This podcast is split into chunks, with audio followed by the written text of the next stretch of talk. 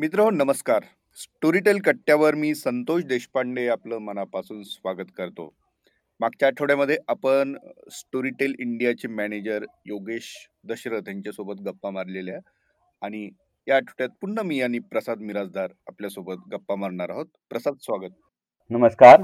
Yes प्रसाद तर श्रोत्यांनी तुला मिस केलेलं होतं मागच्या आठवड्यामध्ये. हा मग तुम्ही काय करत होतात मागच्या आठवड्यात? हे एकदा. नाही यो- योगेशकडनं खूप छान माहिती मिळाली असेल. त्याच्यामुळे मला नक्की खात्री आहे की छान रंगला असेल. अगदीच अगदीच. आणि योगेशने ना सगळ्यात महत्वाचं स्टोरी टेल साठी कसं लिहावं ह्याच्यावरती खूप छान मार्गदर्शन केलेलं आहे. बरोबर बरं म्हणजे काय आहेत आपल्या. पद्धती काय आहेत राईट कुठल्या लेखांना कशा पद्धतीने आपण प्राधान्य देतो येस अप्रोच व्हायचं असेल तर काय करायचं वगैरे खूप छान त्यांनी सांगितलेलं आहे. बरोबर. आणि गेल्या आठवड्यात मी बिझी होतो. या ते प्रामुख्याने एक सरप्राईज आहे जानेवारीमध्ये येणारं. तर. ते काही मी आता इथे डिक्लेअर करत नाही कारण तुला बरोबर माझा रोग कळलेला हा, आहे. त्याच्या रेकॉर्डिंगमध्ये आणि याच्यात मी खूपच बिझी होतो. या हा आठवडा पण असेल. पण डेफिनेटली जानेवारीमध्ये एक एक खूप छान उपक्रम आपण घेऊन येतो आहोत. Okay okay. आणि तो नक्कीच पुढच्या याच्यामध्ये कधीतरी तपशिलामध्ये सांगेन मी. हा म्हणजे माझं काय म्हणणं आहे आता हा स्टोरीटेल कट्टा त्याचे श्रोते हे ह्यांचा आपल्यावरती पहिला हक्क आहे हो आणि हो. आपला तुमच्यावरती आहे. त्याच्यामुळे काही गोष्टी ना इथं आपण रिव्हील करत जाऊ अधून मधून. अगदी अगदी. नक्की. नक्कीच. आणि दोन हजार वीस आपलं ऑडिओसाठी म्हणून खूप छान गेलं कारण सगळे घरात होते ऐकत होते. तर दोन हजार एकवीस हे अधिक चांगलं जाईल कारण खूप छान छान पुस्तकं आणि उपक्रम घेऊन आपण येतो आहोत. तर या सगळ्याबद्दल माहिती आपण डिसेंबर अखेरी घेऊच या. नवीन वर्षाचं स्वागत करताना. आता या आठवड्यात जर आपण पाहायचं ठरवलं डिसेंबरच्या या आठवड्यामध्ये तेरा तारखेपासून आपण उद्यापासून म्हटलं तर इंटरेस्टिंगली यावेळेला आपण एक जिनियस प्रोजेक्ट करतो. त्यात भारतीय जिनियस असतात तसेच परदेशातले पण जिनियस असतात. तर एडवर्ड जेनर याची कथा यावेळेला रविवारी येणार आहे. आणि ही आत्ता ऐकण्याची महत्वाची गोष्ट म्हणजे अशासाठी की जगामधला लसीकरणाचा जो शोध आहे तो जेनरने लावला. आणि आता आपल्याकडे सगळीकडे लसीची चर्चा चालू आहे. कोरोनाच्या लसीवर संशोधन चालू आहे आणि एकदम बऱ्याच चार पाच अ, लसी येणार आहेत आणि पुढच्या वर्षामध्ये सगळ्यांना लसीकरण करण्याची मोहीमच आखली जाणार आहे. कोरोनाच्या संकटावरचे लस ही एक उपाय आहे.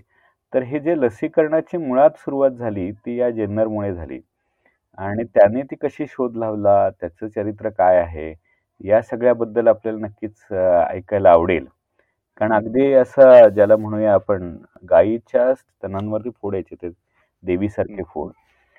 तर त्याच्यातलं द्रव्य घेऊन त्यांनी देवीची लस शोधली.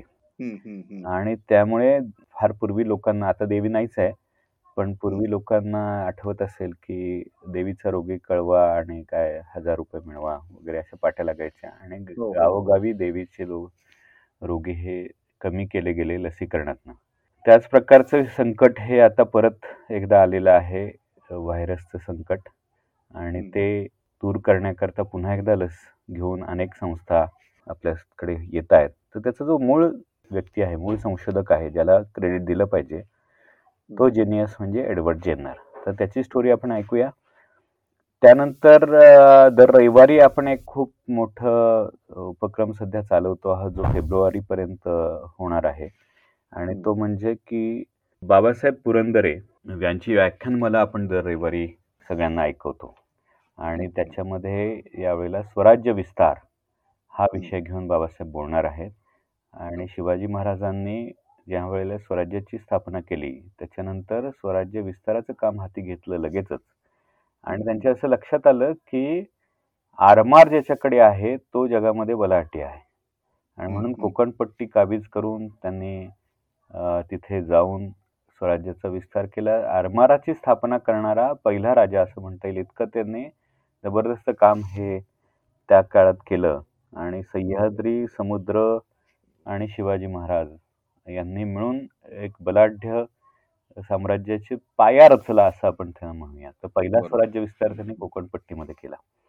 तर त्याच्याबद्दलचं व्याख्यान आपण ऐकणार आहोत. आणि अर्थातच रविवारी सगळ्यांना आकर्षक असा जो एक पॉडकास्ट असतो तो म्हणजे संडे विथ देशपांडे. तर त्यात तू काय सांगणार आहेस यावेळेला? येस त्यामध्ये यावेळेस इंटरेस्टिंग टॉपिक आपण घेतलेला आहे. तो म्हणजे सूत्र किंवा सोर्स ह्याला पत्रकारितेत फार महत्त्व आहे. वाचक म्हणून आपण अनेकदा सूत्रांकडनं आम्हाला हे कळलं ते कळलं असं आपण वाचत असतो किंवा ऐकतही असतो टी व्हीवरच्या बातम्या. हे नेमकी सूत्र म्हणजे काय प्रकार आहे? ते कोण असतात? कसे असतात? त्यांची क्रेडिबिलिटी कशी असते? बातमीदारांचे त्यांचे संबंध कसे असतात? ही जे इंटरेस्टिंग फॅक्ट्स आहेत दडलेले अच्छा. तर त्या रिव्हील करणार आहोत आम्ही यावेळी. आणि त्यासाठी माझ्यासोबत गप्पा मारलेल्या आहेत ज्येष्ठ पत्रकार शैलेंद्र परांजपे यांनी. बर बर बर अरे वा! शैलेंद्र खूप जुना मित्र आहे. आणि तो खरंच अनेक ठिकाणी वावरत असतो. खूप छान बोलला असेल त्याची तर बोलण्याची. धमाल किस्से आहेत हो. हो नक्कीच आहेत. खऱ्या अर्थाने तू आतल्या सूत्राकडनं सगळी माहिती घेऊन तो पोहोचवतोय अगदी अगदी. मी अशा योग्य व्यक्तीच्या शोधात होतो आणि मला माझ्या सूत्रांकडनं कळलं की वा चांगला होईल हा संडे विथ देशपांडे. अगदी अगदी अगदी.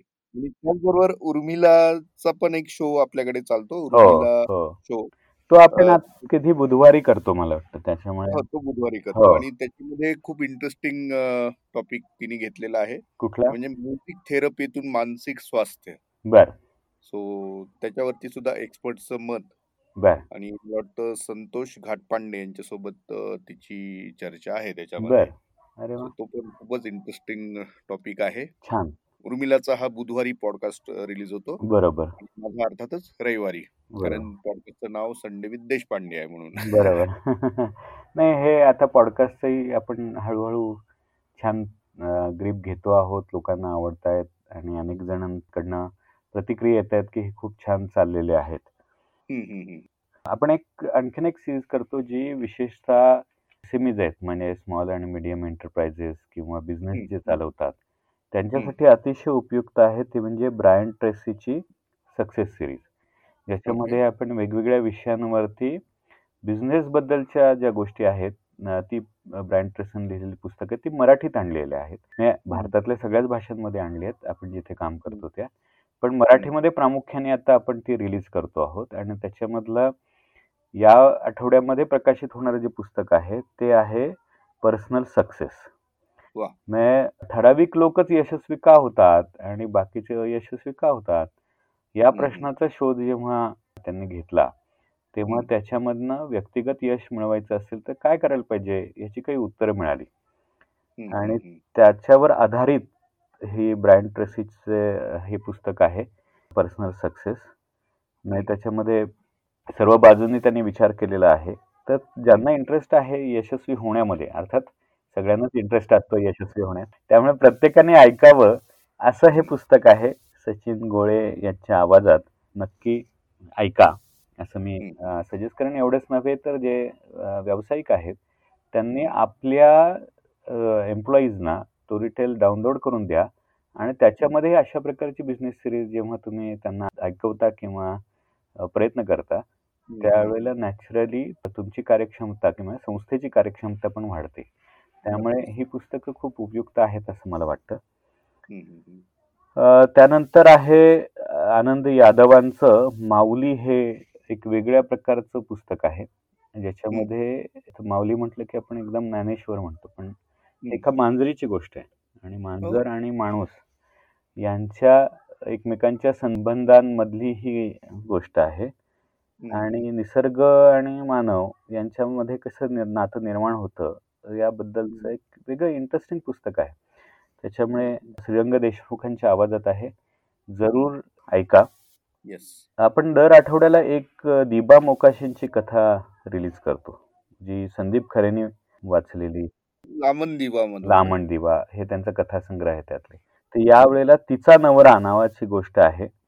आणि दिबा मोकाशी असं बारीक गोष्टी पकडण्यामध्ये खूप म्हणजे तज्ज्ञ होते. आणि खूप इंटरेस्टिंग त्यांच्या त्या गोष्टी असतात. तर हा जो तिचा नवरा आहे त्या कथेमध्ये अ, एखादी सून म्हणजे आपण टिपिकल जाहिरात वगैरे देतो की एकदम सुविद्य सुसंस्कृत आणि सगळ्यांचं ऐकणारी पडेल ते काम करणारी अशी वधू हवी. आणि तशी वधू जर खरंच मिळाली तर काय होईल? तर घरातले सगळ्यांना ती आवडायला लागेल. तशी ती सून आवडायला लागते. पण प्रॉब्लेम असा होतो की ही सगळ्यांना आवडतीये म्हटल्यानंतर जो पूर्वी जे ज्याचं स्थान होतं तिचा नवरा की जो सगळ्यांचा लाडका होता सगळ्यांचा आवडता होता त्याचं स्थान आता तिने घेतलं आहे. त्याच्यामुळे त्याला मत्सर वाटायला लागतो आणि त्याला ती नावडती बनते. आणि मग काय घडतं ह्याची ते इंटरेस्टिंग गोष्ट आहे. तर खूप छान मला या दिवामुकाशींची कथा आहेत ना त्या अशा वेगळ्या पातळीवरच्या कथा आहेत आणि ऐकायला नक्की आवडतात. तर सगळ्यांना मी सांगेन की नक्की ऐका इंटरेस्टिंग मजेशीर गोष्ट आहे. त्यानंतर आपण ज्ञानसूर्याची सावली काळगुरुजी असं गुरुवारी आहे. शुक्रवारी महाकाल म्हणून दर्शन देसले यांची एक इंटरेस्टिंग वेगळीच कथा आहे. ज्याच्यामध्ये आत्मे जे आहेत आपण म्हणतो की आत्मा काय माणूस मेल्यानंतर जेव्हा स्वर्गात तिथे त्याचा हे होतो आणि तो स्वर्गात जायचं का नरकात याच्याबद्दलच एक निर्णय होतो. आणि मग स्वर्गात जे जातात ते आनंदाने जातात. पण जे नरकात जाणारे जे आत्मे आहेत ते काही नरकात जायला तयार नसतात कारण त्यांना भीती वाटत असते. मग ते काय करतात? तर ते पृथ्वीवर येतात. आणि फिरत असतात. आणि ते शरीराच्या शोधात असतात. बरोबर. केशी नावाचा एक माणूस हा त्यांना वेगवेगळी शरीर मिळवून देण्याचं काम करत असतो. अशी कल्पना आहे. आणि खूप जणांना तो शरीर द्यायला लागतो हा केशी त्यामुळे पंचायत होते आणि यम म्हणतो अरे नरकात आपल्याकडे लोक का येत नाहीयेत? आणि मग त्याच्यावर उपाय म्हणून तो एक महाकाळ नावाचा व एक काय पंथ स्थापन करतो आणि या भरकटणाऱ्या आत्म्यांना नरकात घेऊन येण्याचं काम हा पंथ करत असतो. अशी कल्पना करून केलेले ही स्टोरीटेल ओरिजिनल आहे. लोकांना इंटरेस्ट वाटेल. दर्शन देसलांनी लिहिलेली ही कथा नक्की ऐकण्याजोगी आहे. एक वेगळ्या वेगळ्या प्रकारचं कन्सेप्ट आणि वेगळ्या प्रकारची कथा आहे. त्यानंतर दर आठवड्याला आपण एक ज्याला संदीप खरे रेअरली हर्ड म्हणून एक मालिका चालवतो आहोत ज्याच्यामध्ये हो, हो. संदीप खरेच्या ज्या कुठेही सादर न झालेल्या किंवा क्वचितच कधीतरी सादर झालेल्या ज्या वेगवेगळ्या कविता आहेत वेगळ्या कविता आहेत त्या मधुराणी गोखलेबरोबर गप्पा मारत मारत तो त्या कविता ऐकवतो. त्यामुळे तोही अनेकांच्या आवडीचा कार्यक्रम आहे. आणि त्यांच्या माहितीसाठी की हा एपिसोड पण खूप सुंदर इंटरेस्टिंग झालेला आहे. तर तोही ऐकण्याजोगा आहे. हा म्हणजे आपला आठवडा शनिवार ते शनिवार आपण करतो. तर या आठवड्यात या प्रकारचं भरगतच असं पुन्हा एकदा काहीतरी घेऊन आपण नवीन काही काही गोष्टी घेऊन येतो आहोत. आणि सर्व स्तरातल्या मंडळींसाठी काही ना काहीतरी मिळेल असा प्रयत्न आपण दर आठवड्यामध्ये करतो. तर आज आपण मला वाटतं की आठवड्याचा हा आढावा घेतल्यानंतर एक खूप इंटरेस्टिंग ज्याला म्हणूया गोष्ट ती ऐकणार आहोत. ती आहे क्राईम स्टोरी आणि ती विनाश काले या नावाने आपण एक मालिका केलेली आहे. हा स्टोरीटेल ओरिजिनल हा स्टोरीटेल ओरिजिनल आहे. ज्याच्यात कल्पना अशी केली निरंजन मेढेकरने ती लिहिली आहे. आणि नचिकेत पूर्ण पात्रेने ही वाचलेली आहे. नचिकेत सगळ्यांना माहिती आहे उत्तम ऍक्टर म्हणून आणि निरंजन मेडेकर हा छान लेखक आहे. तर त्यांनी कल्पना अशी केली आहे की गुन्हेगारी जगतामध्ये जे बहुसंख्य लोक सापडतात ते विनाशकाले विपरीत बुद्धी झाल्यामुळे म्हणजे अचानक काहीतरी घडतं आणि त्याला प्रतिक्रिया देताना ते त्यात काहीतरी छोटा गुन्हा करून बसतात. आणि मग नंतर हळूहळू त्या गुन्ह्याचं प्रमाण वाढत जातं तुरुंगात जातात तिथे आणखीन काही शिकतात. आणि मग ते मोठे गुन्हेगार बनत जातात. तर ही जी काही विनाशकाले विपरीत बुद्धी असलेली हे सगळे मंडळी आहेत. त्यांच्या विशेषतः पुण्यामधल्या ज्या मोठ्या क्राईम स्टोरीज घडल्या आतापर्यंत त्यातल्या काही निवडक क्राईम स्टोरीज या अर्थात काल्पनिक हे करून अशा पद्धतीने त्या ओरिजिनल म्हणून मांडणी केली आहेत. नावं वगैरे हे सगळी बदललेली आहेत. पण मध्यवर्ती कल्पना ही सत्य घटनांवर आधारित अशा प्रकारचे या गोष्टी आहेत. आणि त्याच्यामधली एक गोष्ट झलक म्हणून आपण आता ऐकणार आहोत ज्याच्यामध्ये अमोल विश्वनाथ हा रास्तापेठेत भाईगिरी करणारा असा तरुण आहे. आणि अचानक तो गायब होतो. तर त्याचा त्याचा भाऊ जो आहे रणजित जो. सरळ साधा सज्जन आहे. पण त्याला आपल्या भावाबद्दल उत्सुकता आहे, की अ, हा कुठे गेला? काय गायब झाला? आणि मग त्याची शोध मोहीम सुरू होते आणि हं. ती त्याच्या जवळच्या मित्रापर्यंत येऊन पोहोचते. तर हा रणजित कसा शोध घेतो आणि नेमकं काय घडलेलं आहे? त्याचं नेमकं काय त्या भाईचं घडलेलं आहे? याबद्दल सगळ्याबद्दलची माहिती कथा आपण म्हणूया. ही कथा असं ते कथानक आहे आणि त्याच्यामधनं उलगडत जाते. तर अ, विनाश काले मधली ही कथा ऐका आणि अशाच प्रकारच्या कथा या त्या मालिकेमध्ये आहेत. ज्यांना क्राईममध्ये इंटरेस्ट आहे. क्राईम कथांमध्ये तर बहु बऱ्याच जणांना इंटरेस्ट असतो, की नेमकं काय घडलं ते पाहण्यात. त्यांनी जरूर ऐकावी अशी ही कथा आहे. तर मला वाटतं आपण ऐकूया आता. Yes, yes, yes. आणि अशा अनेक गोष्टी क्राईमवरती बेतलेल्या आपल्याकडे आहेत. वेगवेगळ्या जॉनरमध्ये त्या आहेत. पण ही जी आहे विनाश काले त्याची पण उलगड श्रोत्यांना या निमित्ताने करणं सोपं जाईल. हे सांगत असतानाच मला आणखी एक आठवण सगळ्या श्रोत्यांना करून द्यायची, की आपण मागच्या 1 तारखेपासून स्टोरीटेल कट्टा नावानी एक ई-पेपर जो फक्त खाजगी वितरणासाठी आपण सुरू केलेला आहे. बरोबर. आणि त्याच्यात साहित्यविषयी घडामोडी, स्टोरीटेल विषयीची माहिती, ह्या सगळ्या गोष्टी लोकांना त्यांच्या WhatsApp किंवा Telegramवरती आपण फ्रीमध्ये सध्या प्रोव्हाईड करतो आहोत. तर त्याचा जरूर लाभ घ्यावा. त्यासाठी काही करायचं आहे का म्हणजे लोकांनी? त्याच्यासाठी काही नाही. फक्त त्यांनी आपल्याला त्यांच्या मोबाईलवरून ती लिंक त्यांनी फक्त प्रेस करायची आहे आणि आपल्याला रिक्वेस्ट टाकायची आहे. मग त्यांच्याकडे दररोज सकाळी हा ई-पेपर किंवा आपलं जे न्यूजलेटर आहे, ते दर सोमवार ते शुक्रवार असं आपण करतो आहोत. हा एक प्रकारचा प्रयोग आहे. त्यांना लिंक कशी मिळणार? त्यासाठी नंबर वगैरे आहे का काही? त्यासाठी आपण काय करूया, ह्या पॉडकास्टच्या एंडला हां. आपण ती लिंक सुद्धा शेअर करूया. बरं. फक्त ती अ, लोकांना आपल्या मोबाईलवरूनच त्यांना ते प्रेस करावं लागेल. म्हणजे मोबाईलवरूनच ती क्लिक करावी लागेल. बरं. तर अ, श्रोत्यांनो तुम्हीही जरूर लाभ घ्या आणि रोज मिळवा एक तुमच्याकडनं एक भेट. अर्थातच हा एक प्रयोग आहे. आपल्याला त्याच्यामध्ये सामावून घ्यायला आम्हाला खूप आवडेल. आणि आवडलं तर जरूर प्रतिक्रिया पण द्या. अरे वाह! छान. येस. तर प्रसाद आता आपण थांबूया. हां. आणि श्रोतेहो तुम्ही आता ऐका विनाश काले या स्टोरीटेल ओरिजिनल सीरीजमधला एक भाग. अर्थात झलक आहे ही. ती तुम्हाला जरूर आवडेल आणि आवडल्यानंतर तुम्ही पहिलं काम कराल, ते विनाश कालेचे उरलेले सगळे एपिसोड जे आहेत ते ऐकाल, याची आम्हाला खात्री आहे. धन्यवाद.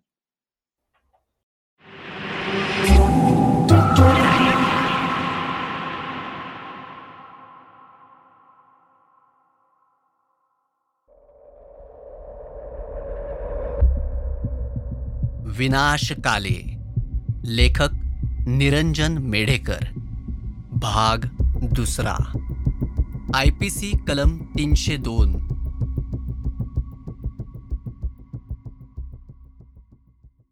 पिंट्या भाड्या बोल. पुणे का भाई कोण बियरच्या तीन बाटल्या रिचवून टल्ली झालेल्या अमोलनं पिंट्याला विचारलं अमोल भाई! पिंट्या म्हणाला आता लावड्या बोल मुळशी का भाई कॉन? अमोल भाई पिंट्या काहीसा वैतागत म्हणाला. हा आता बोल रास्ता पेठ का भाई कॉन? यावेळी मात्र पिंट्यानं एक वार रोखून अमोलकडे बघितलं. त्याच्या नजरेत संताप होता. पण अमोल पिऊन खरंच पुरता टाईट झालाय ना याची त्यानं एकवार खात्री करून घेतली. त्यानं एकदा ते दोघं ज्या लॉन्चमध्ये होते त्याच्या आजूबाजूला दुसरी कोणती होडी किंवा वस्ती नाहीये ना हे पाहिलं. लॉन्चच्या रेलिंगला टेकून अमोल उभा होता आणि पिंट्या त्याच्या शेजारी बसून पीत होता. पिंट्यानं एकदा आपल्या हातातल्या बिअरच्या बाटलीकडे पाहिलं तर त्यात अजून थोडी बिअर शिल्लक होती. त्यानं ती दोन तीन घोटात संपवली आणि उठून उभा राहत काही कळायच्या आत एका क्षणात अमोलच्या डोक्यात बिअरची बाटली फोडली. त्याबरोबर ती काचेची बाटली आणि अमोलचं डोकं एकाच क्षणी तडकलं आणि पिऊन तर्र झालेला अमोल विश्वनाथ उर्फ अमोल भाई बाटलीच्या नुकत्याच फुटलेल्या कासांमध्ये पडला. त्याच्या डोक्यातून भळाभळा रक्त येत होतं. पिऊन तर्र झालेला असला तरी आपल्याला काहीतरी जबरदस्त झालंय हे त्याला कळत होतं. त्यामुळे तो पिंट्या पिंट्या असं काहीतरी बरळत होता. पिंट्यानं अमोलला आवाज देत त्याच्या खांद्यात हात घालून त्याला कसं तरी उठवत उभं केलं. अमोल हा उंचापुरा दुहेरी हाडाचा होता. तर पिंट्या त्याच्या उलट खरोखर पिटुकला होता. बुटका शिडशिडीत बांध्याचा रंगानं गोरा. त्यामुळेच शुद्ध हरपलेल्या अमोलला उठवायला पिंट्याला जवळपास पाच मिनिटं लागली. अमोलची शुद्ध अजूनही हरपलेलीच होती. पण डोक्याला झालेल्या जबर दुखापतीमुळे तो काहीसा कणत होता.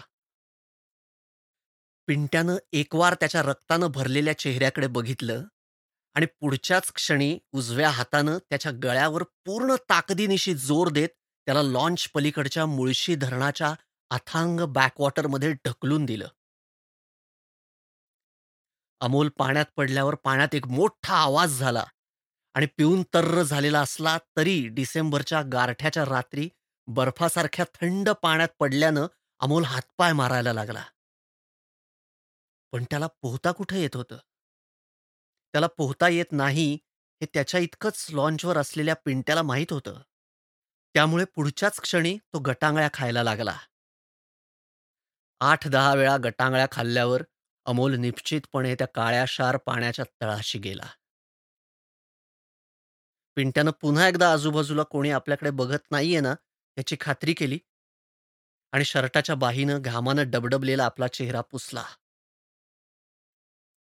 त्यानं एकदा पाण्यात नीट निरखून बघितलं तर तिथं मिट्ट अंधार होता. अमोल विश्वनाथला. पुण्यातल्या रास्तापेठ परिसरातल्या सगळ्यात मोठ्या भाईला त्याचा सर्वात गाण दोस्त असलेल्या पिंट्यानं संपवलं होतं. अमोलचा काही नामोनिशाण तर दिसत नाहीये ना याची त्यानं एकदा खात्री करून घेतली.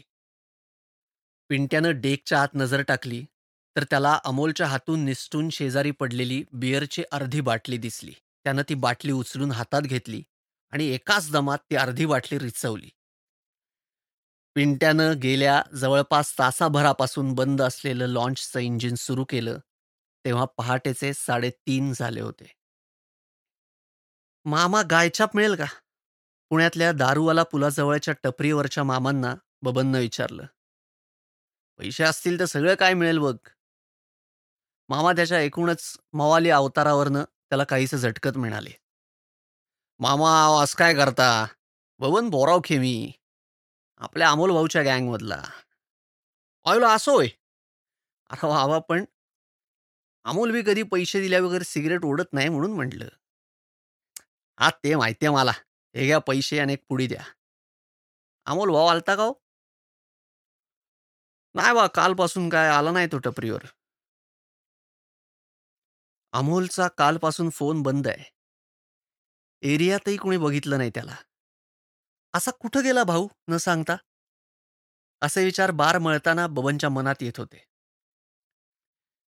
इतक्यात बबनच्या खिशातल्या मोबाईलनं त्याची तंद्री मोडली. फोन काढून बघतोय त्या अमोलच्या भावाचा. रणजितचा फोन होता. रणजित भाऊ बोला. अहो शंभर वर्ष आहेत तुम्हाला. अमोल भाऊचा फोन बंद आहे का? आईला तुझ्यासोबत बी नाही का अमोल? पलीकडून रणजितनं विचारलं तेव्हा त्याच्या आवाजात काळजी वाटत होती. अरे भाऊ माझ्यासोबत नाहीये. मी पण शोधतोय त्याला कालपासनं. चौकात पाहिला कट्ट्यावर हुडकला. आता त्याच्या नेहमीच्या टपरीवरच आलतो पण इथं बी नाहीये. कठीण आहे या पोराचं. पण असं न सांगता जात नाही कधी. कधीपासून बाहेर गेलाय? बबननं विचारलं. अरे काल सकाळपासूनच गायब आहे. काय सांगता? तुम्ही बिलकुल टेन्शन घेऊ नका. तुम्ही घरच्यांना सांभाळा मी बघतो. काहीतरी अर्जंट काम आल्याशिवाय भाऊ असं वागणार नाही कधी. बबन अरे पण त्याचा फोन बंद आहे. हा ते पण आहे. अहो नाही पण पोरांसोबतच असणार तू. ठीक आहे. मला सांग काय कळलं तर. आई तात्यांना काळजी लागून राहिली त्याची. हा हा. मी लगेच सांगतो तुम्हाला. असं म्हणत बबननं फोन ठेवून दिला. त्यानं पुढच्या पाच मिनिटात बाळ्या अशफाक पिंट्या संत्या गोट्या, निषाद अशा अमोलसोबत कायम असणाऱ्या गँगमधल्या सगळ्या पोरांना फोन लावले. पण कुणालाच अमोलचा पत्ता नव्हता. अमोल कालपासून घरी परतला नसल्याची खबर मिळाल्यानं ते सगळे त्याचा शोध घेत होते. फोन फिरवतानाच बबनच्या मनात नाही तो विचार येऊन गेला. नुकत्याच झालेल्या महापालिका इलेक्शनमध्ये कसब्यातल्या सूरज ढालेसोबत अमोलच्या गँगचं जोरात वाजलं होतं. त्यात सूरजच्या तगड्या उमेदवाराला अमोलनं बॅकिंग दिलेल्या अपक्ष उमेदवारानं धुळही चारली होती. त्यामुळे सूरज अमोलवर खार खाऊन होता. या सूरजनं तर कोणता डाव साधला नसेल ना, असा विचार करत तो पिंट्याच्या घरी पोहोचला. रास्ता पेठेत केईएम हॉस्पिटलच्या मागच्या वस्तीत राहणारा पिंट्या हा अमोल विश्वनाथ उर्फ अमोल भाऊचा राईट हँड होता. मावशी पिंट्या आहे का घरात? हा सकाळपासूनच उलटलाय जा उठव तूच त्याला. आ, अमोल आलता का हो आणि? नाही रे दुपारी पिंट्या बी कोणाला तरी अमोलबद्दल विचारत होता. काय रे बाबा समजा ठीक आहे ना? बाबांनो ती इलेक्शनमध्ये झाली तेवढी लफडी लय झाली. आता पुन्हा पोलीस दाराशी आणू नका रे तुम्ही पोरं. अहो नाय मावशी तसं काय बी नाहीये. बबन पिंट्याच्या दोन खोल्यांच्या घरात गेला तर पिंट्या तंगड्या वर करत कॉटवर लोळत पडला होता आणि मोबाईलवर पबजी खेळत होता. अमोल भाऊचा काय अपडेट मिळाला का रे? बबननं पिंट्याला विचारलं. नाही रे मी पण तेच बघतोय. अल्ला ओढ्या तेच काय बघतोय? पबजी खेळून अमोलबाई कुठे कळणार आहे का तुला? अरे बाबा सकाळपासून फिरून आलोय सगळीकडे. आत्ता पंधरा मिनटं झाली पडलो येऊन घरी. अबा मावशी तर म्हणत होत्या की तू सकाळपासून उलटलाय म्हणून. बबनच्या या वाक्यासरशी पिंट्या एकदम चपापला आणि उठून बसत म्हणाला, हा म्हणजे अरे सगळीकडं सकाळी फिरून दहा वाजता आलोय घरी आणि पडलोय. मग आधी कशाला खोटं बोलला? तुला बरं सकाळी दहालाच कळलं का अमोल भाऊ घरी नाही आलाय कालपासून ते? ए भाडव्या तू का माझी उलट तपासणी घ्यायला आलाय का? अमोल गाण दोस्त आहे आपला.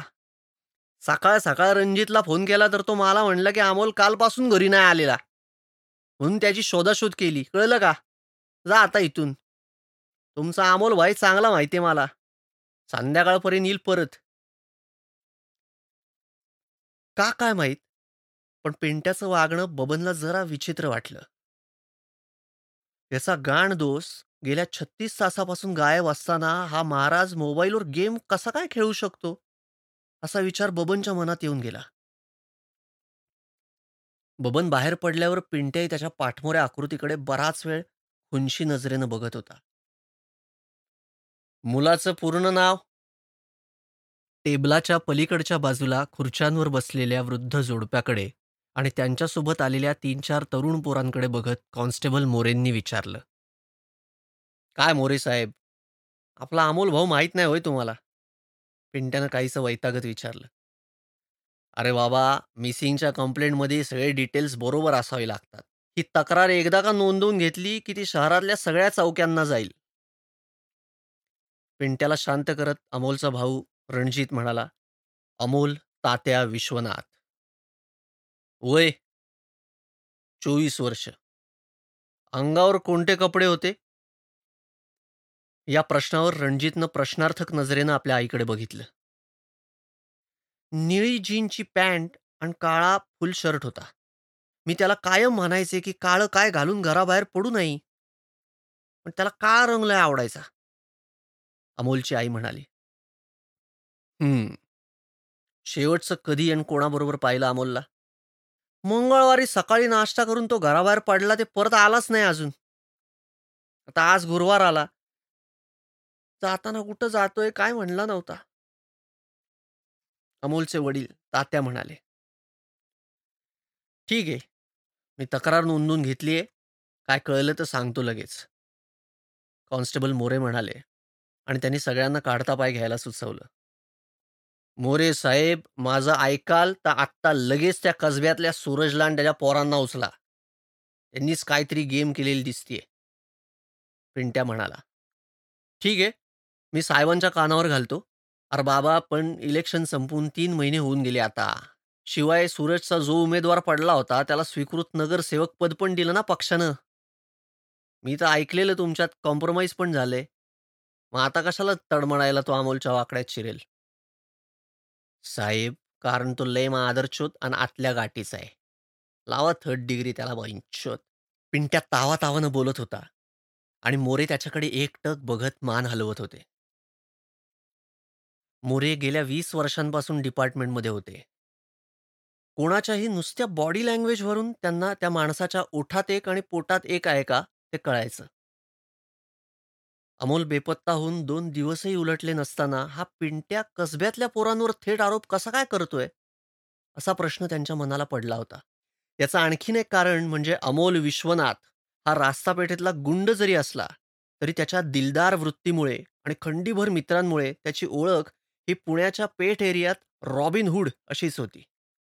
दुसरीकडे कसब्यातल्या आमदारासोबत त्याचं घष्ट नसल्यानं आणि राजकारण्यांसोबत उठबस असल्यानं त्याची न्यूसन्स व्हॅल्यूही खूप होती. त्या मानानं कसब्यातला सूरज हा सणकी जरी असला तरी थेट अमोलच्या वाकड्यात शिरेल इतकी त्याची हिंमत नव्हती. त्यामुळे सूरजवर नजर ठेवण्यापेक्षा या पिंट्यावरच ट्रॅप ठेवायला हवा असा विचार मोरेंच्या मनात येऊन गेला. आणि त्यांनी आपल्या काळ्या पांढऱ्या मिशीवर एक पीळ मारला. चौकीतून बाहेर पडल्यावर अमोलचा भाऊ रणजित पिंट्याला म्हणाला तुला जर त्या कसब्यातल्या सूरजवर इतका डाऊट असेल तर मीटिंग घेऊ त्याच्याबरोबर आजच. नाही भाऊ लय हरामी आणि आतल्या गाठीचा आहे तो. मग तुला काय वाटलं? तुझ्या एका सांगण्यावर पोलीस त्याला उचलून थर्ड डिग्री लावणार आहेत. मी आणि आशपाक जाऊन भेटून येतो त्याला त्याच्या एरियात. तुम्ही नका पडूयात. सांगतोय तेवढं ऐक. आत्ता फोन लाव त्याला किंवा त्याच्या पोरांना आणि मीटिंग फिक्स कर. सूरजपर्यंत निरोप जाताच पुढच्या तासाभरातच मीटिंग फिक्स झाली. आणि रणजित सोबत अमोलच्या गँगमधली बारा पंधरा पोरं मोटारसायकलींवरून कसब्यातल्या ठरलेल्या स्पॉटवर पोचली. एका छोट्या चहाच्या टपरीवर त्यांचं भेटायचं ठरलं होतं. एकदम बारा पंधरा गाड्यांवरून पोरं आलेली बघून काहीतरी राडा होणार असं वाटून त्या टपरीचे मालक आणि आत बसलेली गिराईकं एकदम बिथरली. आणि गिराईकांनी झटकन तिथून काढता पाय घेतला. इतकी पोरं आत बसू शकणार नाहीत हे ओळखून रणजितनं बाकी पोरांना बाहेरच उभं राहायला सांगून तो बबन पिंट्या आणि अशफाक तेवढ्या आत जाऊन एका टेबलावर बसले. पलीकडे आणखी चार पाच पोरांना बसायची जागा त्यांनी मुद्दाम रिकामी ठेवली होती. पुढच्या दहा मिनिटात परत एकदा यामहा आणि बुलेटच्या फायरिंगचा आवाज आला आणि सूरजनेही बाकी पोरांना बाहेर थांबायला सांगत निवडक दोन तीन पोरांसोबत आत येत तो रणजितच्या समोर बसला. मामा इथं आठ चहा द्या आणि बाकी बाहेर उभ्या असलेल्या सगळ्या पोरांनाही द्या चहा. या रास्ता पेठेतल्या पोरांना पण गोळू दे तुमच्या हातची चव. असं सूरज टपरीवरच्या मामांना म्हणाला. नंतर रणजितच्या नजरेला नजर देत तो म्हणाला हा बोल. कशाला इतकं अर्जंट बोलावून घेतलं? अमोल कुठे आहे? कालपासून घरला आला नाही तो. म्हणजे? अमोल गायब झालाय. आणि त्याच्या गायब होण्याची लिंक माझ्याशी लावून तू इथं उलट तपासणीला आलाय? यावर रणजित काही बोलणार इतक्यात मध्ये पडत पिंट्या म्हणला मग काय? बऱ्या बोलान सांग अमोल भाऊ कुठे ए पिंट्या लावड्या काय पण बोलू नको. आणि मी कशाला मरायला अमोलच्या वाट्याला जाईल? मरायलाच गेलायस तू भेंचोद अमोलच्या वाट्याला. आता बघ तुला कसे थड लावतो ते. पिंट्याच्या या बोलण्यानं सूरज आणि त्याच्या सोबतची पोरंही खवळली आणि ती सगळी पिंट्या रणजित आणि बाकी पोरांच्या गचांड्या धरत त्यांना नडली. बाहेरची पोरंही एकमेकांना भिडली तर मोठा राडा होईल रणजितनं ओळखलं. शहराच्या मध्यभागात दुपारी असा कोणता राडा झाला तर पोलीसही आले असते. रणजितनं झटकन सगळी सूत्र आपल्या हातात घेतली आणि त्यांना आपल्याच एक दोन पोरांना मागे ओढत कसं तरी वातावरण शांत केलं. पिंट्या आपल्या एका फोनवर आलाय तो मीटिंगला. काहीतरी भान ठेव परिस्थितीचं. रणजित आवाज चढवत पिंट्याला म्हणला त्या सरशी इतका वेळ उडणारा पिंट्याही नरमला सूरज अजूनही गुस्सातच होता. त्याला चुचकारत रणजित म्हणाला बघ माझा काय तुझ्यावर डाऊट ब्यूट नाहीये. मागं इलेक्शनच्या वेळी तुमची जी खरखर झालेली ती मिटली असं अमोल पण मला मागं म्हणला होता. तुला जाब वगैरे काही विचारायला आलेलं नाहीये? फक्त माझा भाऊ कालपासनं घरला आलेला नसल्यानं मी आणि घरचे थोडे काळजीत आहे काय कळलं अमोलबद्दल तर सांग. रणजितच्या या बोलण्यानं सूरज शांत झाला. रणजित? तू टेन्शन घेऊ नको. तू म्हणला ते अगदी खरंय. इलेक्शन झाल्यावर लगेचच अण्णांनी आम्हाला दोघांनाही त्यांच्या बंगल्यावर बोलवून कॉम्प्रोमाइज केलं होतं. मी माझ्या सगळ्या पोरांना कामाला लावतो आणि काही जरी अपडेट मिळाला तरी सांगतो. Thank you Suraj. असं त्याच्या हातावर हात ठेवत रणजित म्हणाला आणि जागेवरून उठून तो जायला निघाला. टपरी बाहेर चाळीस पन्नास आणि टपरीमध्ये आठ दहा पोरं जमली असतानाही कोणताही राडा न होता ही मीटिंग अवघ्या दहा पंधरा मिनिटात संपल्यानं टपरीच्या मामांनी सुस्कारा सोडला. पिंट्याच्या बुलेटवरून घरी परतताना कॉन्स्टेबल मोरेंच्या मनात आलेला विचार रणजितच्याही मनात येऊन गेला. कोणताही पुरावा हाती नसताना हा पिंट्या या सूरजवर एवढा खार खाऊन काय? का एवढा ओव्हर रिॲक्ट होतोय हा? त्यानंतर तीन चार दिवसांनी सकाळी रणजितला एका अननोन नंबरवरून फोन आला. रणजित भावा सूरज बोलतोय. हा सूरज बोल. अमोलबद्दल एक अपडेट मिळालाय बघ. काय? तो मंगळवारी दिवसभर मुळशीत होता. कोणत्या तरी त्याच्या दोस्ताबरोबर. मुळशीत? कुठं? Hill view lodge. मुळशीच्या अलीकडं पाच किलोमीटर आधी उजवीकडं आत गेला ना की डॅमचं बॅकवॉटर लागतं. पलीकडच्या बाजूला जायला तिथे एक लॉन्च आहे. तिथून पलीकडं गेला की साधारण आठ किलोमीटरवर उडकी नावाचं गाव आहे. तिथं आहे बघ हे रिसॉर्ट सूरज ती पक्की आहे ना एकदम? शंभर टक्के. माझे एक दोन लँड डील सुरू असल्यामुळे मुळशीत कायम येणं जाणं असतं. परवा गेलतो तेव्हा सहज अमोलचा फोटो दाखवला मोबाईलवर. एकानं ओळखलं त्याला. मंगळवारी या एरियातच होता तो दिवसभर. ठीक आहे. मी बघतो लगेच. मित्र म्हणून एक सल्ला देऊ का? बोल ना सूरज. तो कोणत्या तरी दोस्तासोबत होता. म्हणजे तुमच्याच गँगमधल्या कोणासोबत तरी होता. शहाणा असशील तर एकटा जा. कोणालाही न घेता. वाटलेस मी येतो तुझ्यासोबत.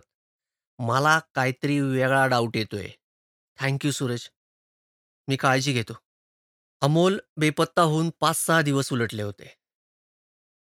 शनिवारी सकाळी जरा बाहेर जाऊन येतो असं म्हणून रणजितनं त्याच्या पल्सरला किक मारली आणि चांदणी चौकातून त्यानं मुळशीचा रस्ता पकडला. पुढच्या अर्ध्या तासानंतर तो बरोबर मुळशीच्या अलीकडे सूरजनं सांगितलेल्या ठिकाणी पोहोचला आणि बॅकवॉटरच्या पलीकडच्या बाजूला जाण्यासाठी लॉन्चची वाट बघत थांबला. आपल्याला इतक्या लांब मुळशीत आणण्यामागे सूरजची तर काय गेम नसेल ना? असा विचार एकदम रणजितच्या मनात येऊन गेला. पण आता हा विचार करण्यात काही अर्थ नव्हता. त्याच्या सांगण्यावरून जरी तो इथं आला असला तरी त्यानं फोन केल्यावर लगेच घाईगडबडीत कोणता निर्णय घेण्यापेक्षा त्यानं एक दिवस विचार केला होता. सूरजची टीप खरी असेल तर हरवलेल्या अमोलचा सध्याचा ठावठिकाणा नक्की मिळेल असं रणजितला वाटत होतं. त्याहून महत्वाचं म्हणजे आपला भाऊ कोणत्या संकटात तर सापडला नाहीये ना याची त्याला खात्री करून घ्यायची होती. एकदा त्याच्या मनात आलं की अमोलच्या जवळच्या मित्रांपैकी कुणाला तरी म्हणजे बबन अशफाक किंवा पिंट्याला सोबत घेऊन जावं. पण त्यानं ते मुद्दाम टाळलं. राहून राहून त्याला एक प्रश्न पडत होता की असं काय काम होतं? की घरी किंवा मित्रांपैकी कुणालाही न सांगता अमोल इतक्या लांब आला. अर्धा तास थांबल्यावर लॉन्च आली. गाडी सकट जायचंय का एकट्याला जायचंय भाऊ? लॉन्चवाल्यानं विचारलं. ऐला हे भारी बाईक पण टाका की मग आत. मला पलीकडे फिरायचंय जरा. रणजित एकदम खुश होऊन म्हणाला. लॉन्चनं अवघ्या पाच मिनिटात त्याला पलीकडे सोडलं. हेच जर बाय रोड जायचं असतं तर सगळ्या मुळशी धरणाला प्रदक्षिणा करून यायला त्याला पंचवीस तीस किलोमीटरचा वळसा पडला असता. पलीकडच्या काठावर उतरल्यावर एका छोट्या टेकडीवरून बाईक वर न्यायला त्याला थोडी कसरत करायला लागली. पण तो तेवढा पॅच वगळता बाकी वडकीपर्यंतचा रस्ता एकदम निवांत होता. साधारण एक दोन किलोमीटरवर लागणाऱ्या या छोट्या वाड्या वगळता तो सगळा परिसरच एकदम निर्मनुष्य पण तितकाच निसर्गरम्य होता. एक क्षण आपण इथं आपल्या अचानक बेपत्ता झालेल्या थोरल्या भावाचा शोध घ्यायला आलोय हेही तो विसरला. काहीशा विचारांच्या तंद्रीत असतानाच त्याला अचानक हिल व्ह्यू रिसॉर्टचा बोर्ड दिसला. त्यावर जो बाण होता तो वरच्या दिशेला होता. थोडक्यात या बोर्डाच्या मागे जी टेकडी होती त्यावर हे रिसॉर्ट होतं. रणजितनं गाडी तिथंच पार्क करत पुढच्या दहा मिनिटात ती टेकडी चढली. त्या टेकडीवरून मुळशी डॅमचा व्ह्यू खूपच छान दिसत होता. ते रिसॉर्ट म्हणजे एक टेकडीवरचं टुमदार घरच होतं. त्यानं दारावर नॉक केलं तर एका घरकाम करणाऱ्या बाईनं दार उघडलं. "अ, साहेबांना भेटायचं होतं बुकिंग संदर्भात. असं तिला सांगितल्यावर पाच मिनिटांनी त्या रिसॉर्टचे मालक अरविंद घुगे बाहेर आले. नमस्कार मी रणजित विश्वनाथ पुण्यावरून आलोय. आपली ओळख करून देत रणजित म्हणाला. नमस्कार. कोणाच्या रेफरन्सने आलात? अहो कारण आमचं हे रिसॉर्ट एक तर नवीन आहे आणि आडवाटेला आहे. ओळखीशिवाय कोण येत नाही इतक्या लांब? नाही माझा भाऊ आला होता गेल्या मंगळवारी इकडे. त्यामुळे कळलं मला हे रिसॉर्ट रणजितच्या या वाक्यानं घुगे एकदम सावध झाले. काय नाव म्हणालात तुमच्या भावाचं? अमोल विश्वनाथ. त्या सरशी एकदम काहीतरी आठवल्यासारखा चेहरा करत गुगे म्हणाले अमोल? तू अमोलचा भाऊ आहेस? च्या आईला बरा आलास रे आपणहून तुझा भाऊ तर कारण चुना लावून गेला मला. काहीच न कळून रणजित म्हणाला म्हणजे? अमोल खरंच आला होता इथे? तो आणि त्याचा मित्र दिवसभर होते. संध्याकाळी फेरफटका मारून येतो म्हणून बाहेर पडले ते परत आलेच नाहीत. दिवसभराचा स्टे दुपारचं मटणाचं जेवण सगळं माझ्या बोकांडी मारून पसार झालेत दोघं. तू काय इतक्या लांब तुझ्या भुरट्या भावाचं राहिलेलं बिल चुकतं करायला आलायस का? गुगे साहेब तुमचं जे काही बिल झालं असेल ते सगळं मी देईन पण मला आधी सांगा अमोल सोबत कोण होतं? अरे ते मला काय माहीत? त्यालाच विचार ना. त्यानं स्वतःचं नाव रजिस्टरमध्ये लिहिलेलं म्हणून मला त्याचं नाव कळालं. अहो त्याला विचारता येत असतं तर इतक्या लांब आलोच नसतो ना मी. म्हणजे? अहो अमोल मंगळवारपासून घरीच आलेला नाहीये. हा घुगेंनाही धक्का होता. मग? कुठं गेला तो? तेच तर शोधतोय मी. गेल्या चार पाच दिवसांपासून. मला प्लीज मदत करा. त्याच्यासोबत कोण होतं ते मला सांगा. इंजिनिअरिंगच्या तिसऱ्या वर्षाला असलेला रणजित वागायला बोलायला अमोलच्या एकदम विरुद्ध होता. अमोल हा रास्ता पेठेतला कुख्यात गुंड होता. त्यामुळे त्याच्या तोंडात कायम शिवराळ भाषा आणि आरेला कार्य करायची खुमखुमी असायची. त्या उलट रणजितला आपल्या भावाच्या या सावलीत न अडकता साधं सरळ आयुष्य जगायचं होतं. दोन्ही भावांचा आयुष्याकडे बघायचा दृष्टिकोन टोकाचा वेगळा असला तरी भावाभावांमध्ये माया होती. म्हणूनच तर अमोलच्या अशा अचानक बेपत्ता होण्यानं रणजित सैरभैर झाला होता आणि वेड्यासारखा त्याचा शोध घेत होता. हे बघ त्याच्या वागण्या बोलण्यावरनं ते दोघं एकमेकांचे चांगले मित्र वाटत होते. त्याच्यासोबत जो होता ना तो त्याच्या मानानं बुटका होता आणि दिसायला गोरट्याला होता बघ. ते दोघं बोलत काय होते आणि? बोलत कमी होते आणि शिवीगाळच जास्त करत होते. पुण्यातल्या कोणत्या तरी जुन्या मॅटरबद्दल बोलत होते. कोणत्या मॅटरबद्दल? नाही बा आता आठवत नाही काय नीटचं अमोल ज्याच्या सोबत होता त्याला पाहिलं तर ओळखता येईल का? आहा शंभर टक्के. दिवसभर इथंच तर होते ते. रणजितनं पटकन मोबाईल काढला. फेसबुकवर जात अमोलच्या गँगमधल्या काही मुलांचे फोटो दाखवून यापैकी कोणी होतं का ते बघावं असा त्याचा विचार होता. पण त्या गावात नेटला बिलकुल रेंज नव्हती. च्या आईला काय झालं? घुगेंनी विचारलं. रणजितनं त्यांना जे काही सांगितलं होतं त्यामुळे त्यांनाही अमोलचा ठावठिकाणा जाणून घ्यायची आता उत्सुकता वाटत होती. मोबाईलला रेंजच नाहीये. फेसबुकवरून तुम्हाला अमोलच्या काही मित्रांचे फोटो दाखवले असते. कशी असेल? इथं बी एस एन एल सोडून काहीच चालत नाही. आंबा मी बघतो माझ्या मोबाईलवर सुरू होतंय का फेसबुक? असं म्हणत गुगेंनी त्यांच्या मोबाईलच्या स्क्रीनमध्ये डोकं खुपसलं. पाच एक मिनिटं झगडल्यावर कसं तरी त्यांचं फेसबुक अकाउंट उघडलं. आ हे घ्या. बघा अमोलच्या मित्रांची नावं टाकून आता. असं म्हणत गुगेंनी मोबाईल रणजितकडे दिला. रणजितनं त्यांच्याकडून मोबाईल घेतला खरा पण त्याला तरी अमोलच्या मित्रांची खरी नावं कुठं माहीत होती? तो सगळ्यांना त्यांच्या टोपण नावानेच तर ओळखायचा. त्यात तो अमोलच्या गँगपासून पहिल्यापासूनच दोन हात लांब बसल्यानं त्याच्या फ्रेंड लिस्टमध्येही ही कोणतीच पोरं नव्हती. बबन पिंट्याचं खरं नाव राशफाकचं आडनाव त्याला माहीत नव्हतं. आता काय करायचं असा विचार करत तो अमोलच्या फेसबुक अकाउंटवर गेला. अनेक जण इतर लोकांना आपल्या प्रोफाईलबद्दल किंवा फ्रेंड्सबद्दल कळू नये म्हणून हे डिटेल्स हाईड करतात. अमोलनं मात्र सुदैवानं असं काही केलं नव्हतं. त्यामुळं त्याच्या अकाउंटवर जाताच त्याच्या साडेतीन हजार फेसबुक फ्रेंड्सची लिस्ट त्याला ओपन करता आली. खरं टास्क तर यापुढेच होतं. यापैकी तो ज्यांना ज्यांना ओळखत होता अशा अमोलच्या फ्रेंड लिस्टमधल्या किमान पंधरा वीस मुलांच्या प्रोफाईलवर क्लिक करत ते फोटो गुगेंना दाखवायचे. एक एक करत मोठ्या चिकाटीनं त्यानं त्यांना मुलांचे फोटो दाखवायला सुरुवात केली. पण अर्धा तास झाला तरी अजून गुगेंनी त्या दिवशी अमोलसोबत असलेल्या मुलाचा चेहरा ओळखलेला नव्हता. आणि अद्याप केवळ शंभर सव्वाशेच अकाउंट पाहून झाली होती.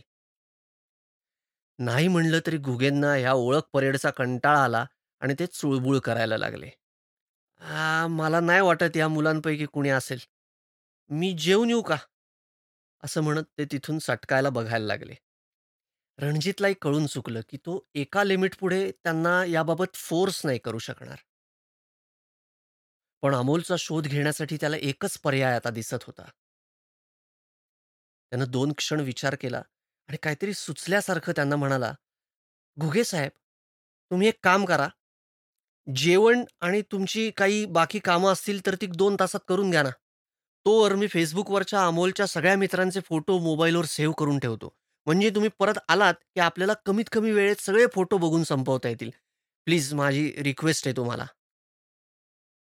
गुगेंना रणजितची ही आयडिया आवडली. आणि त्यांनी येतो मी थोड्या वेळात असं म्हणत तिथून काढता पाय घेतला. गेल्या आठवड्यात अमोलचा आणि त्याच्या मित्राचा विचित्र अनुभव आला असल्यानं त्यांनी त्याला जेवणाबद्दल एका शब्दानंही विचारलं नाही. खरं तर त्यालाही चांगलीच भूक लागली होती. पण बाकी कशाही पेक्षा त्याला आत्ता या क्षणी अमोलच्या शोधात गुगेंनी त्याला मदत करणं अपेक्षित असल्यानं त्यानं त्यांचं वागणं बिलकुल मनावर घेतलं नाही. दिवस जसजसे पुढे सरकत होते तसा पिंट्याचा जीव भांड्यात पडत होता. अमोल बेपत्ता होऊन आता आठ दिवस होत आले होते आणि अद्याप कोणालाही त्याच्यावर संशय आला नव्हता. आणखी आठ दिवसात पोलिसांचा तपास आणि पोरांचा अमोलला शोधणं एकदा का मंदावलं की अमोलच्या मिसिंगची फाईल बंद होऊन जाईल याची त्याला आता खात्रीच वाटत होती. अमोलला संपवायचा त्याचा प्लॅन इतका फुलप्रूफ होता की कोणालाही तो सहजासहजी कळणं शक्य नव्हतं. आठ दिवसांपूर्वी तो अमोलला घेऊन मुळशीला गेलेला तो दिवस त्याला आठवला. पिंट्या तेव्हा त्याच्या कोणत्या तरी चुलत भावाची बुलेट घेऊन फिरत होता आणि मुद्दाम त्यानं अमोलला मध्येच रस्त्यात गाठून चल एक राईड मारून येऊ असं म्हणत मागे बसवून तो मुळशीच्या दिशेनं निघाला होता. बुलेट अलका चौकातून कर्वे रस्त्यावर आणल्यावर अमोलनं पिंट्याला विचारलं होतं पिंट्या भाड्या कुठं चाललोय कुठं आपण? जन्नत मे म्हणजे कुठं लावड्या? अमोल भाऊ चल तुला एक भारी स्पॉट दाखवतो. अरे वा वा मी कटिंगला जाऊन येतो म्हणून बाहेर पडलेलो. मोबाईलची बॅटरी उतरलेली म्हणून तो चार्जिंगला लावून बाहेर पडलेलो. घरी काय सांगितलेलं नाहीये मी. आ भाऊ तुम्ही केव्हापासनं घरी सांगून बाहेर पडायला लागलात? Worry not. अरे तू सिगरेट घेत होतास टपरीवरून तेव्हा मी रणजितला सांगितलं ना फोनवर की आपण दोघं एका अर्जंट कामासाठी मुळशीला चाललोय म्हणून. येऊ उद्या सकाळी. अरे इतक्या लांब काय करायचं आत्ता जाऊन? भाऊ इलेक्शनचा लोड संपला तेव्हापासनं डोक्यात होतं असं एखाद दिवस निवान जाऊ कुठेतरी म्हणून. एक भारी स्पॉट कळलाय मस्त बिअर मारत आणि मासे घात बसू दिवसभर. तुला आपली दापोलीची ट्रिप आठवते का? लईच कल्ला गेलता राव सगळ्या पोरांनी. दापोलीचं नाव काढताच अमोलचा मूड एकदम फ्रेश झाला. गेल्या वर्षी डिसेंबरमध्ये ते मुरुडला एका बीचवरच्या रिसॉर्टमध्ये राहिले होते आणि दोन दिवस त्यांनी सगळ्यांनी फुल एन्जॉय केलं होतं. हिल व्ह्यू रिसॉर्टमध्ये गेल्यावरही पिंट्यानं मुद्दाम अमोलच्या नावानं बुकिंग केलं होतं. रात्री अमोलला लॉन्चवर घेऊन जायचा प्लॅनही त्यानं आधीच ठरवला होता. त्याचं सेटिंग त्यानं लॉन्चवाल्याला हजार रुपये देऊन आधीच्या आठवड्यातच करून ठेवलं होतं. एरवी त्या पाच मिनिटाच्या लॉन्च राईडला माणशी त्याला फक्त पाच रुपये मिळायचे. पिंट्यानं एकदम हजार रुपये दिल्यानं तो एकदम हरखून गेला होता. आणि रात्री लॉन्च कशी चालवायची याचं त्यानं पिंट्याला दोन तास ट्रेनिंग दिलं होतं. एकही खोडा न येता पिंट्याचा प्लॅन ठरवल्यासारखा पार पडल्यानं अमोलला संपवल्यावर त्याचं अर्ध टेन्शन संपलं होतं. तर आता त्याच्या गायब होण्याला आठ दिवस उलटल्यावरही त्याच्यापर्यंत घेऊन येणारा एकही पुरावा पोलिसांना सापडला नसल्यानं त्याचं उरलं सुरलं टेन्शनही संपलं होतं. त्यामुळे दुपारी तो तंगड्या वर करून घरात निवांत झोपला होता. त्याचवेळी मुळशीजवळच्या वडकी गावात पोचलेला रणजित अमोलसोबत त्या दिवशी तिथे आलेल्या त्याच्या मित्राचा कसून शोध घेत होता. कारण त्याच्या हरवलेल्या भावाची लिंक अमोलच्याच कोणत्या तरी मित्रापाशी येऊन थांबत होती. संध्याकाळी साडेचार वाजता घुगे जेवण करून आणि झोप काढून परतले. तोवर रणजितनं अमोलच्या फेसबुकवरून सगळ्या मित्रांचे फोटो डाउनलोड करून ठेवले होते. सुदैवानं त्याच्या मोबाईलची मेमरी चांगली असल्यानं त्याला हे करणं शक्य झालं होतं. हा पोरगा इतका वेळ ताटकळलाय तर याला मदत करायला हवी असा विचार गुगेंच्या मनात आला आणि तेही एक एक फोटो बघायला लागले. जेवायला जाण्यापूर्वी रणजितनं घुगेंना अमोलचे आणि त्याच्या मित्राचे गेल्या आठवड्यातले जेवणाचे आणि स्टेचे पैसेही दिले होते. उशीर झाला म्हणून वर आणखी पाचशे रुपये दिले होते. पुढचे अर्धा पाऊण तास फोटो बघितल्यावर घुगेंना मोबाईलवर फोटो स्क्रोल करायचाही कंटाळा यायला लागला. अमोलच्या फेसबुकवरच्या अडीच हजार मित्रांचे फोटो बघायचे म्हणजे वेळ तर लागणारच होता. रणजितनं ते ओळखलं आणि त्यांच्या हातून मोबाईल घेत तो त्यांना एक एक फोटो सावकाशपणे दाखवायला लागला. त्याला माहिती असलेले अमोलच्या सगळ्या जवळच्या मित्रांचे फोटो एव्हाना दाखवून झाले होते. त्यामुळे पिंट्याचा फोटो आल्यावरही तो नसेलच असं म्हणत तो फोटो झरकन बदलणार इतक्यात गुगेंनी एकदम त्याला हातानं थांबवत मागे जाण्याची खूण केली. तोवर रणजित दोन तीन फोटो पुढे गेला होता. त्यानं हळूहळू एक एक करत फोटो मागे घ्यायला सुरुवात केली. घुगेंनी पिंट्याचा फोटो येताच त्याला थांबायला सांगितलं आणि मोबाईल आपल्या हातात घेत डोळ्यांजवळ आणत फोटो पुन्हा एकदा नीट निरखून बघितला. हा बघा. हाच पोरगा होता त्या दिवशी अमोल सोबत एक क्षण रणजित ब्लँक झाला. त्याला काय बोलावं काहीच सुचेना. काका नीट बघा. हा आमच्या घराजवळच राहतो. नक्की हाच होता. प्रश्नच नाही. आज तर होता. काय नाव म्हणाला त्याचं? पिंट्या. नाही मला नाव नाही आठवते आता पण शंभर टक्के हाच होता. घुगेंना थँक यू म्हणत आणि त्यांचा निरोप घेत रणजित हिल व्ह्यूची टेकडी उतरून खाली आला. तरी त्याचं डोकं अजून ठिकाणावर नव्हतं. अमोल आणि पिंट्या इथं आले होते आणि तेव्हापासून अमोल गायब आहे यावर विश्वास ठेवणं त्याला खूप अवघड जात होतं. पिंट्या अमोलचा एकदम जिगरी दोस्त होता. त्यामुळे केवळ घुगेंच्या बोलण्यावर विश्वास ठेवत पिंट्यावर डाऊट घेतला तर पोरं आपल्यावर उचकायची असा विचार त्याच्या मनात येऊन गेला. आणखी काहीतरी लिंक सापडायलाच हवी असा विचार करत असतानाच त्याला एकदम काहीतरी स्ट्राईक झालं. तोपर्यंत तो टेकडी उतरून गाडीपर्यंत आला होता. त्यानं गाडीला किल्ली लावण्याऐवजी किल्ली परत जीन्सच्या खिशात टाकली आणि अक्षरशः पळत तो टेकडी चढून वर गेला. घड्याळाचा काटा साडेपाचवर आला होता. आणि पुण्याला परत जायचं म्हणलं तर त्याला संध्याकाळची सहाची शेवटची लॉन्चची फेरी असते ती गाठणं आवश्यक होतं. तो धापा टाकत घुगेंसमोर गेला आणि त्यांना म्हणाला तुम्ही सोडून गावातलं आणखी कोणी त्याला बघितलं असायची शक्यता आहे का? नाही. एकतर गावात वस्ती कमी आहे आणि ते दोघं दिवसभर इथंच होते. येताना ते लॉन्चनंच आले असतील ना? म्हणजे त्या माणसानं बघितलं असेल ना त्यांना? हा हा. लॉन्चवाल्याला विचारा एकदा. त्यांना पुन्हा एकदा थँक यू म्हणत तो परत एकदा टेकडी उतरून खाली आला आणि गाडीला किक मारून लॉन्चकडे जायला निघाला.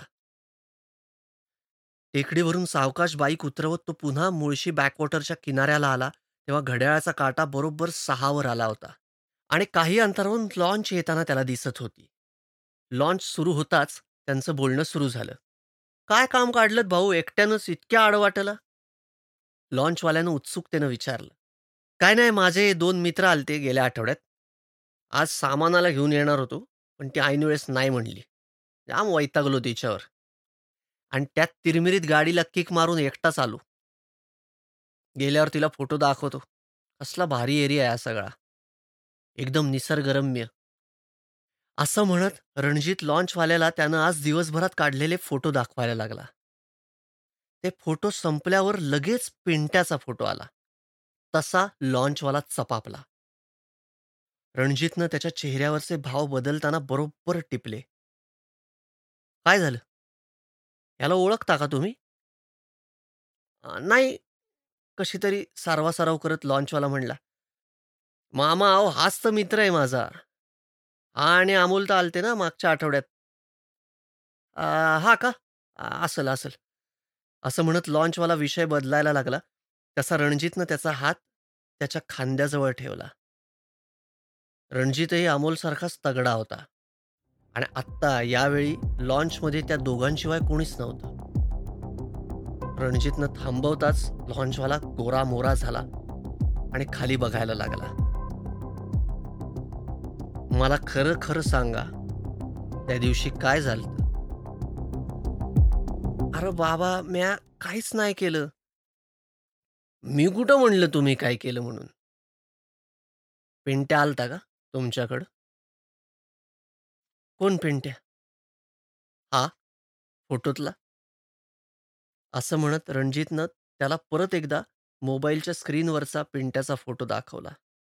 हा आ, हा हा आलता ना. कशासाठी? मित्राला घेऊन यायच्या आधी आठ दिवस येऊन मला हजार रुपये दिले ते त्यानं. त्या बदल्यात मी त्याला लॉन्च कशी चालवायची ते शिकवलं होतं. हे ऐकून रणजित चक्रावला. मग चालवली का त्यानं लॉन्च हा. कधी? मित्राला घेऊन आलता त्या दिवशी. कधी? अशी यावेळी? संध्याकाळी? नाही रात्री उशिरा. मी त्याला म्हणत होतो की बाबा रातच्याला नको चालू पण दोघं बी पिलेले त्यामुळं मग नाईलाजानं दिलेली मी चावी. मग काय झालं? काय झालं मला बी नाही ठाव. रात्री बराच वेळ ते पाण्यामध्ये होते. मी सकाळी येऊन पाहिलं तर पुण्याच्या बाजूला लॉन्च सोडून ते निघून गेले होते. तुम्ही त्या दोघांना जाताना पाहिलत का? नाही बा. मग मगाशी इतक्या कशाला घाबरलात पेंट्याचा फोटो दाखवल्यावर? कारण त्यानं मला आधीच दम दिलता की कोणी बी विचारलं तरी त्याच्याबद्दल काय बोलायचं नाही म्हणून. रणजितला आता सगळी लिंक क्लिअर झाली होती.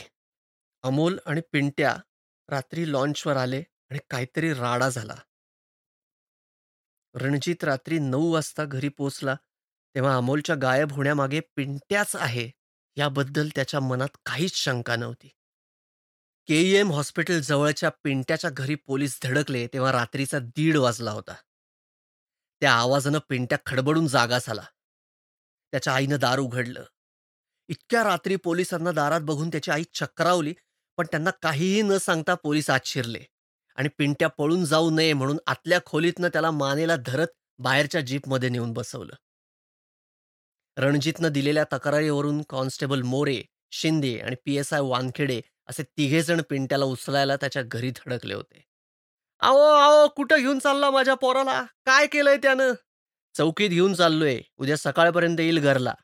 पिंट्याच्या आईला कटवायला मोरे म्हणाले आणि जीप क्वार्टर गेट चौकीच्या दिशेनं सनाट निघाली. स्टेशनमध्ये पोचताच पिंट्याला लॉकअपमध्ये बंद करत त्याची पोलिसी खाक्यात खातिरदारी सुरू करण्यात आली. अमोल विश्वनाथ गुंड असला तरी त्याची राजकीय वर्तुळात उठबस असल्यानं त्याच्या तपासासाठी पोलिसांवरही चांगलाच दबाव होता. पिंट्याला थेट झोपेतूनच उचलून आणल्यानं तो हाडबडला होता.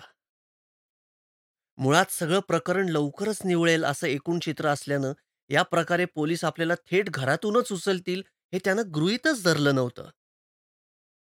शिवाय याआधी तो एक दोनदा लॉकअपमध्ये गेला असला तरी अमोल भाऊचा खास पंटर म्हणून गेला होता. त्यामुळं पोलिसांचे फटके त्यानं याआधी किरकोळ खाल्ले असले तरी थर्ड डिग्री कधी अनुभवली नव्हती.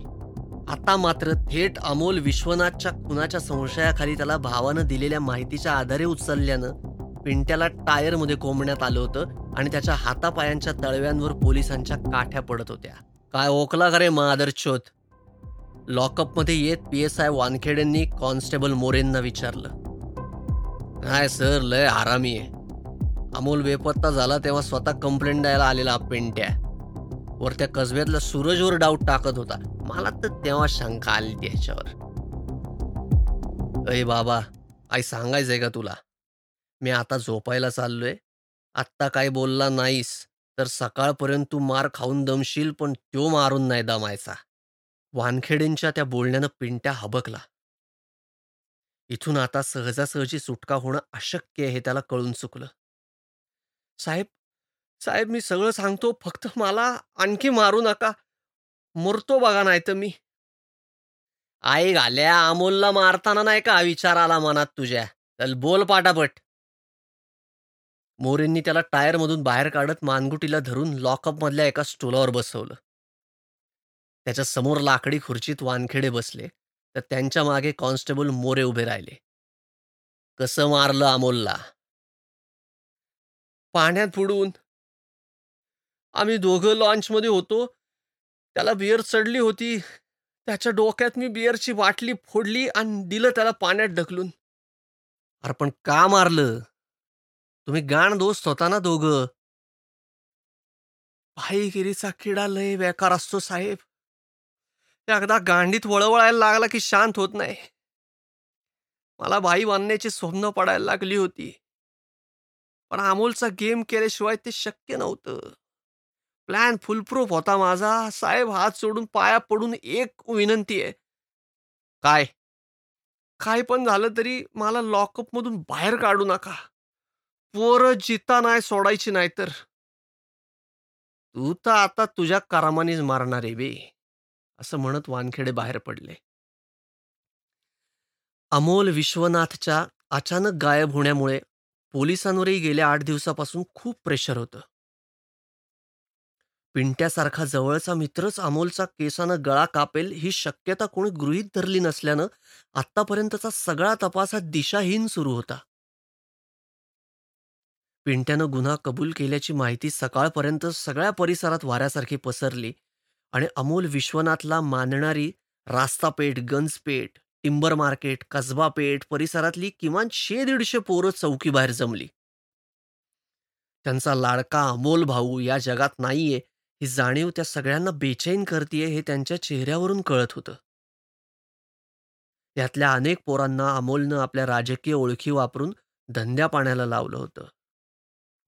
दोन तीन वर्षांनी येणाऱ्या इलेक्शनमध्ये आणि हप्ता वसुलीच्या धंद्यामध्ये रिकामटेकड्या पोरांनाही चार पैसे कमवायची संधी मिळायची. बाहेरचा पोरांचा गलका ऐकताना अमोलला संपवून आपण लय मोठी काशी घातलीये याची पिंट्याला पहिल्यांदाच जाणीव होत होती. इतक्यात लॉकअपच्या दारापाशी कोणीतरी आल्याचं त्याला जाणवलं आणि जमिनीवर बसल्या बसल्या त्यानं झटकन मान वर करून बघितलं. अमोलचा धाकटा भाऊ रणजित त्याच्याकडे रोखून बघत होता. त्याचे डोळे रागानं लालबुंद झाले होते. त्या नजरेनं पिंट्याला अक्षरशः जाळून काढलं आणि पिंट्यानं झटकन आपली नजर पुन्हा जमिनीखाली वळवली. पिंट्या का केलंस तू असं? पिंट्या काहीच बोलत नाहीये हे बघून तो आवाज चढवत म्हणला पिंट्या लावड्या का वागलास तू असा? का जीव घेतलास अमोलचा? पिंट्याला एक क्षण अमोलच बोलतोय असा भास झाला. त्यानं चमकून रणजितकडे बघितलं. रणजित भाऊ लय मोठी चूक झाली. अरे माझ्यापेक्षा सख्या भावापेक्षा जास्ती जीव होता रे त्याचा तुझ्यावर. तूच त्याच्या जीवावर उठलास. तीन पियर टाकलेल्या. त्या नशेत काहीतरी होऊन गेलं बघ माझ्या हातून. खोटं बोलला ना तर इथंच मारीन तुला. असं म्हणत रणजितनं त्याच्या पायातली कोल्हापुरी चप्पल काढत त्याला फेकून मारली. मी त्या लॉन्चवाल्याला सगळं विचारलंय. तू आठवडाभर आधीच सगळं सेटिंग करून आलेला ना? आता तू किती आपट तुझी आता सुटका नाही. कोर्टानं काही शिक्षा दिली तर ठीक नाही तर मी आहेच तुला बघून घ्यायला. रणजितचं बोलणं ऐकून पिंट्या पुरता टरकला. रणजित भाऊ लय मोठी चूक झाली. एक वार माफ करा. मी कोर्टात पण सगळा गुन्हा कबूल करतो. केलंही असतं माफ पिंट्या तुला.